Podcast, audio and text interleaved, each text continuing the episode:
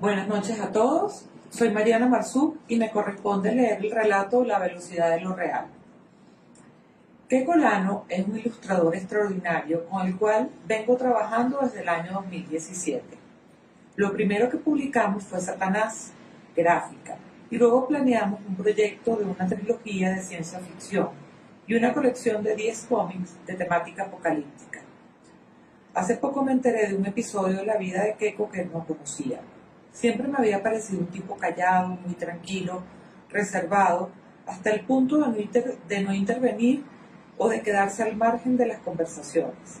En una época tan protagónica en la que todo el mundo desea llamar la atención, volverse youtuber o, o sobresalir de cualquier modo en las redes sociales, una psicología como la suya nos recuerda más a los monjes japoneses o tibetanos.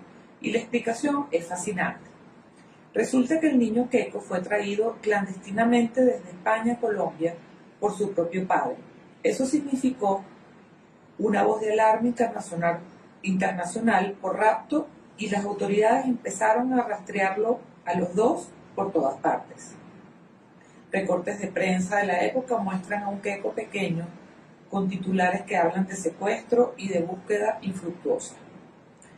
Como la presión era permanente, cotidiana, y lo buscaban en las casas de los parientes, en el club donde solían ir a la piscina los fines de semana, y se hacían seguimiento, y le hacían seguimiento a su padre a, a todas partes, no hubo otra salida que esconder al niño por un tiempo en una comunidad indígena del Cauca.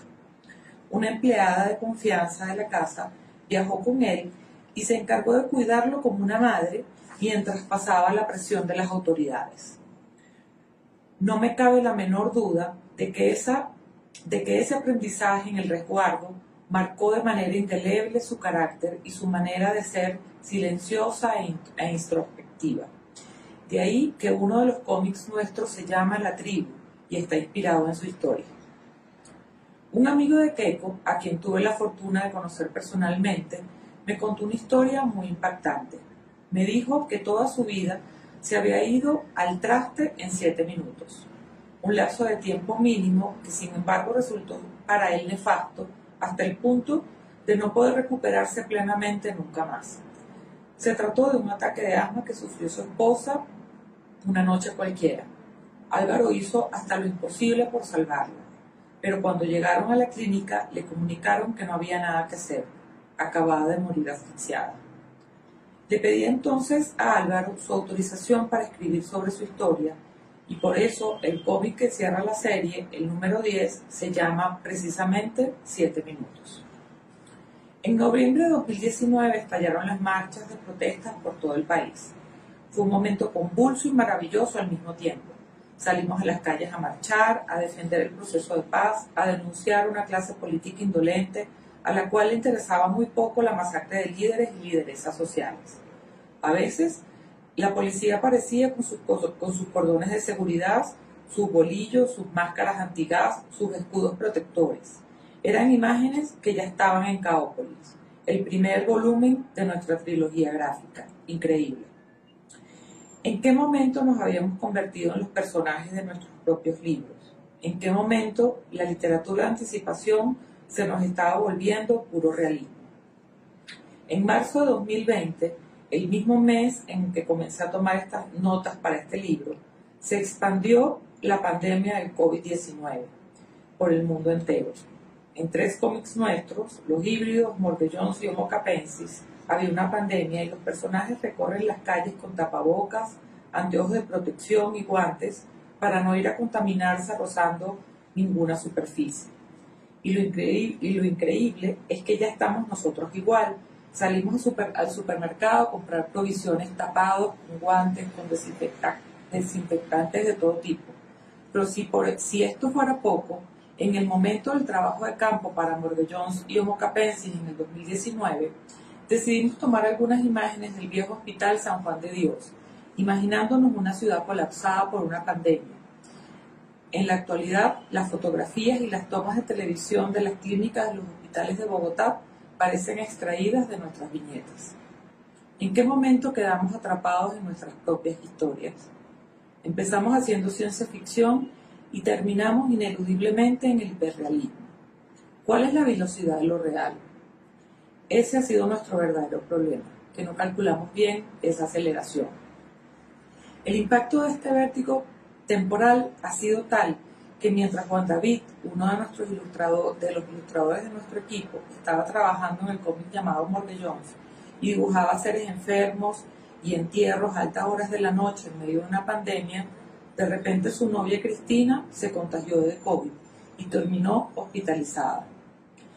Ella había estado en Bogotá en un sofá y nos había acompañado con su simpatía y buena onda en la presentación y a todas las sesiones de film.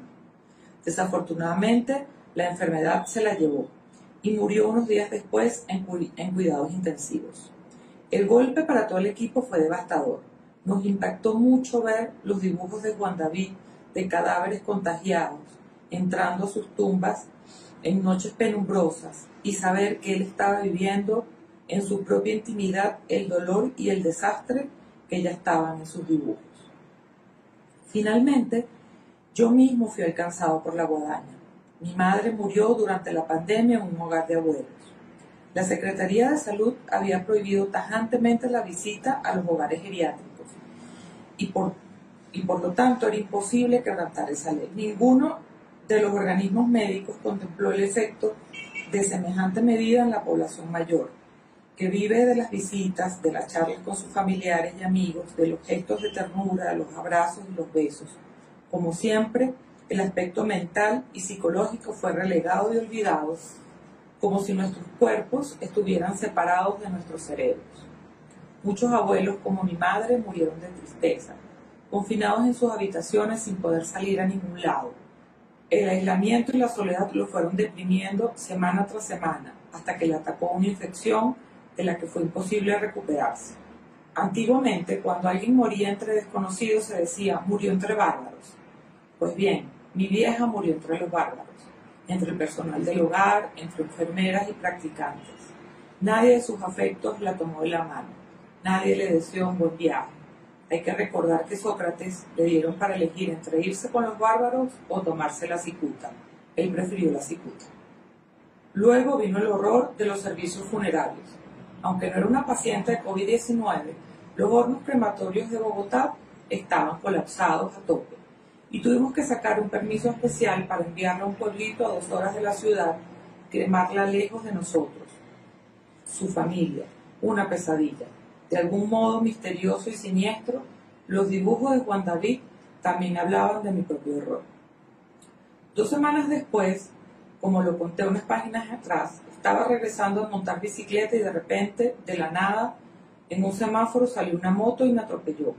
Rodé por el, pavimento varios, varios metros. Un carro frenó en seco y pude sentir la llanta caliente a un metro de distancia de mi cabeza. Resultado, pie, rodilla y brazo derecho destruidos, hechos una miseria. No hubo ruptura de ningún hueso, menos mal, pero los músculos, los tendones y los tejidos blandos quedaron inservibles. Durante tres meses estuve con una férula y varios, varios vendajes en la muñeca y el antebrazo. Escribir, escribir en el teclado era todo un suplicio, pues me tocaba con la izquierda lavar la losa o amarrarme los zapatos, eran impresas heroicas. Estaba en medio de la pandemia, cojo, manco y con la, caja, con la casa por cárcel. Peor imposible.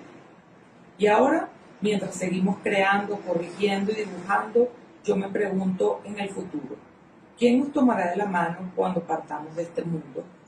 ¿Moriremos nosotros también entre los bárbaros? ¿Qué palabras invocaremos? ¿Con quién conversaremos en nuestros últimos delirios? ¿Quién nos va acompañando? ¿Quién comparte el camino con nosotros mientras nos dirigimos hacia la muerte? ¿Tendremos la fuerza suficiente como para invocar a los personajes que amamos como si fuéramos, fuéramos los medios de una secreta sesión de espiritismo? ¿Qué hay más allá de estas tinieblas espesas que estamos cruzando desde hace unos meses, como ciegos, adentrándose a un túnel pestífero y maloliente. En varios de mis libros logré anticiparme a este desastre que hasta ahora comienza. Las profecías de un, paciente psiquiátrico en Lady Masacre, las últimas páginas de Diario del Fin del Mundo, las visiones de Leticia en Aquelarre, el último capítulo del, mundo del libro las revelaciones o la novela juvenil Crononautas, que transcurre durante una pandemia. En todos estos textos vislumbré y me, y me anticipé sin problema a este presente que ahora nos abruma. Pero en este nuevo trabajo la realidad se ha acelerado a ritmos que era imposible predecir y por lo tanto la distancia entre el presente y el futuro es difusa, muy difícil de medir. Hay días en que uno siente que está viviendo ya en el futuro y que el pasado está cada vez más lejano y distante. Nos vamos incluso alejando de nosotros mismos. No creo que haya otro ejemplo de un colectivo artístico que haya experimentado con un proyecto de anticipación en tiempo real. Mientras vamos creando un futuro hipotético, el tiempo se acelera, ese futuro se hace presente y entonces podemos comprobar si teníamos razón o no. En, los volúmenes 2 y 3 de Misterión, nuestra trilogía gráfica, los cataclismos se van sumando los unos a los otros hasta que al fin de la civilización se cumple inevitablemente. No me sorprendería para nada que este año y el que se avecina, el 2022, sea una serie de desastres en cadena, tormentas, huracanes, terremotos, hambrunas, catástrofes humanitarias, de distintos países de los, de los cinco continentes. La Tierra es un sistema aislado, no un sistema integrado. No podemos enviar gente a la Luna, a Marte o a Venus. 7.700 millones de personas consumiendo, contaminando y reproduciéndose sin control alguno significa una sobresaturación de ese sistema. No hemos sido muy respetuosos con nuestro trato con los ecosistemas y ya pasamos el punto de no retorno.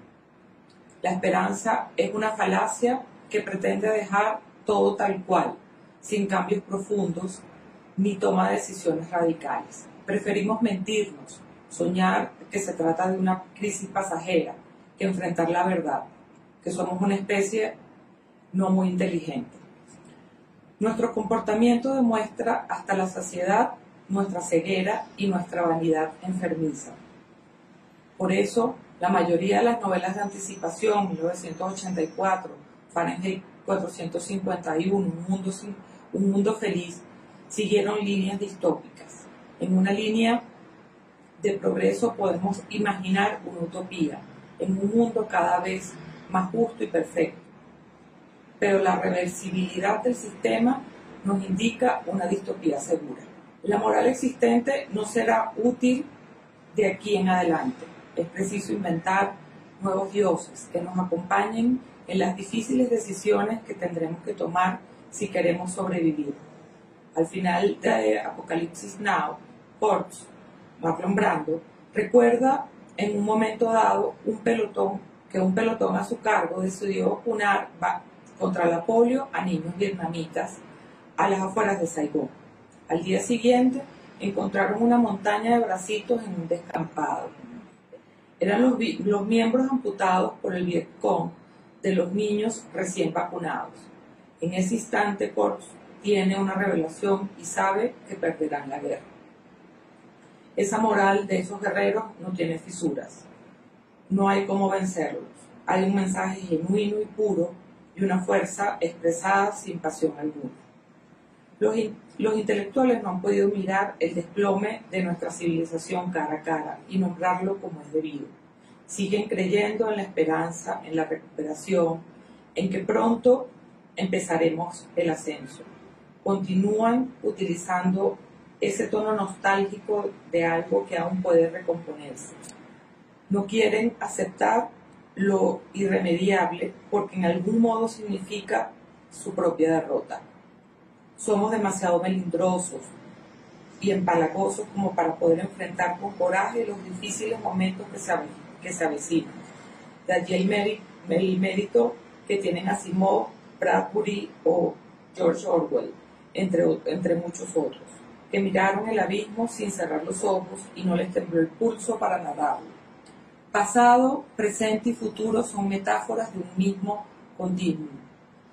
La ciencia ficción no se anticipa, ni habla de lo que está por venir, sino que, desplazándose por el espiral, teje probabilidad. Se trata de ponerse en contacto, en contacto, de asomarse más allá de las barreras del espacio-tiempo.